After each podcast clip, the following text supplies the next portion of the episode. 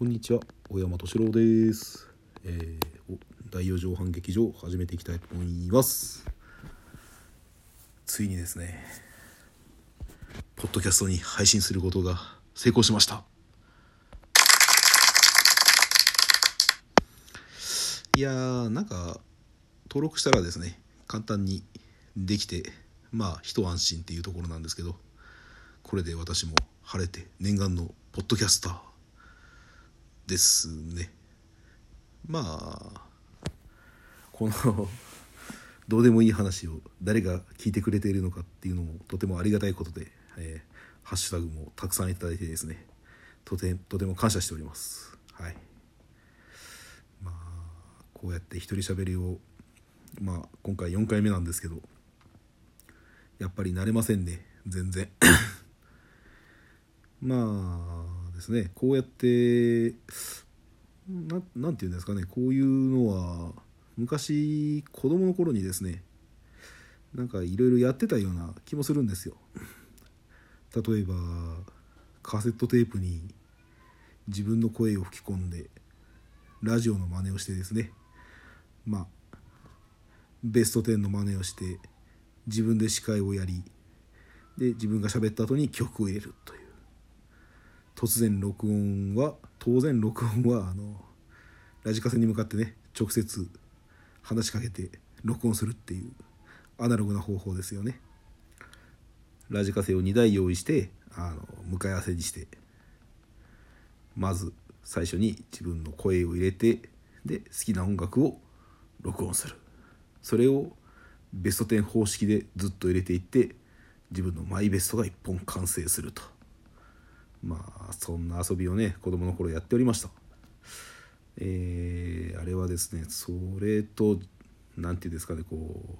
自分の好きな本をあの一本丸々朗読してカセットテープに録音して後で聞くという。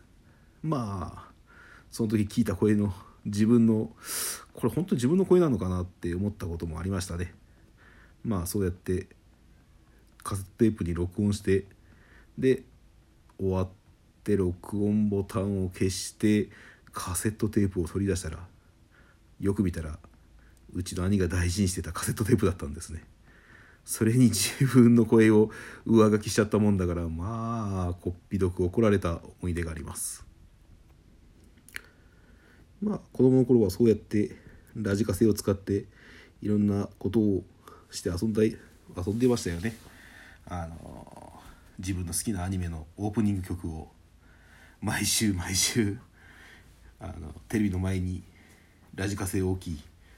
あの家族のみんなに静かにしていてねって言いながら録音をしてで録音してると必ずまあこれは皆さんよく言われるオチなんですけど母親が「ご飯よ」とか「お風呂に入りなさい」とかねこれで必ず失敗をするっていうまあそういう苦難を乗り越えて1週間分アニメの大好きな主題歌を録音してでそれを聞いてましたよ。まあ何回やっても失敗するとこは必ず母親が「ご飯よ」とか「お風呂お風呂に入りなさい」って入ってるんで、まあ、それを毎回聞かなければいけないというそういうのもありましたけど。でまあそうやって録音してるとですね友達が「いいな俺のもダビングしてくれよ」って言ってお願いしてくるんですけどでこれをどうやって上手に録音するか。まあコードでつなぐとかそういう技術はあの子供の頃にはないんで、えーまあ、友達が持ってきたラジカセと自分家にあるラジカセをあの浴槽の中に入れてもちろん水は張ってませんよ張ってない浴槽の中に入れて蓋あので録音をしてそっと蓋をするという。まあこれでだいぶ雑音も入らずなかなかいい、まあ、当時はいいと思ってたんですけどいい音質で撮れるっていうことを発見してそうやってダビングをしておりました。でまあ中学生ぐらいになるとですねあの自分でアルバイトして買った CD ラジカセ、えーうちにあったのはアイワの CD ラジカセだったと思います。あの頃はですねなんかドデカ本だとかいろいろあって重低音サウンドがとかいう歌い文句が多かったですよね。まあそうやって初めて買った CD ラジカセで夜な夜な音楽を聴きラジオを聴きいろいろして楽しんでおいてまあ車の、まあ、親の車の中で聴くためにカセットテープを自分のマイベストを作りそんなこと あすいません、えー、そんなことをしておりましたね。はい。まあその CD ラジカセもですね私がどうやって買ったかというとまあ新聞配達ですよ。毎朝毎朝早起きをして新聞配達をしてえー、そうですね。朝5時半に起きてまあ配るのは1時間ほどなんですけど今それを毎日休まずやる。でまあ今考えたらですね中学生とかにあの新聞の集金もさせてたんですね。で集金をして、え、まあそれを新聞屋さんに持ってたらで「あ集金が終わったんですね」って言ってその集金したお金の中からあのアルバイト代をくれるんですけどまあ毎日1時間。で30時間。でバイト代が1万5,000円。まあ当時中学生にしたら大金なんですけど今考えると時給に換算したら大体500円ですかね。安い。なんか後で聞いた話によるとあの普通は新聞配達のバイトってもっと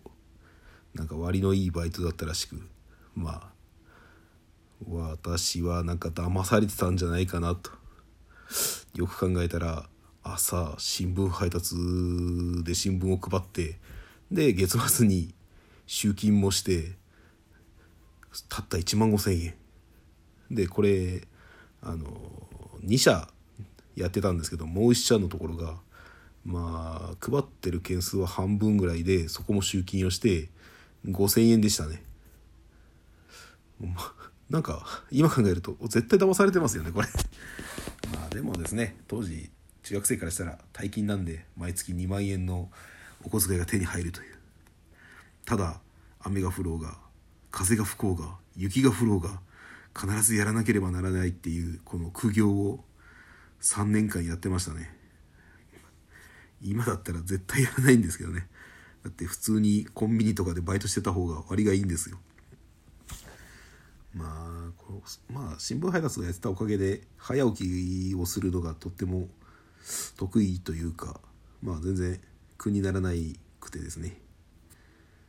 まあそれだけは良かったかなと思っております。しかしなんか新聞配達をやってたとかどんな苦学生だよって。まあうちの田舎じゃこの新聞配達が結構メジャーなバイトでまあ当時ね近所にコンビニなんて一軒もなかったですから。まあこの新聞配達をやるかヤクルトの配達をするかどっちかでしたね。ヤクルトの配達はですねまあ結構楽なんですよね。夕方学校から帰ってきてあの自宅に届けられたヤクルトを近所に配るっていう。よく考えたら朝早起きもしなくていいしそっちが絶対楽じゃんと思ってたんですけどまあ夕方絶対どこも遊び行けないっていうね。そういうあのね不利なんか不利っていうかそういう点もありましたけど。まあそうやって早なんかですねみんなバイトをやってお金を稼いで自分の好きなゲームを買ったり本を買ったりね。学生服変形学生服っていうんですかね。改造学生服っていうんですかね。そういうのを買ったりですね。いろいろ楽しんでおりました。まあそうやっていろいろな経験をして今大人になってるんですけどで大人になってやってることがこの録音。ポッドキャストとか、ね、レディオトークの収録ですね。で全然まともな話ができないっていうあちこち散らかってしまってこう聞いてる方に大変申し訳ないです。まあよかったら次回も聞いてください。それでは小山敏郎でした。またね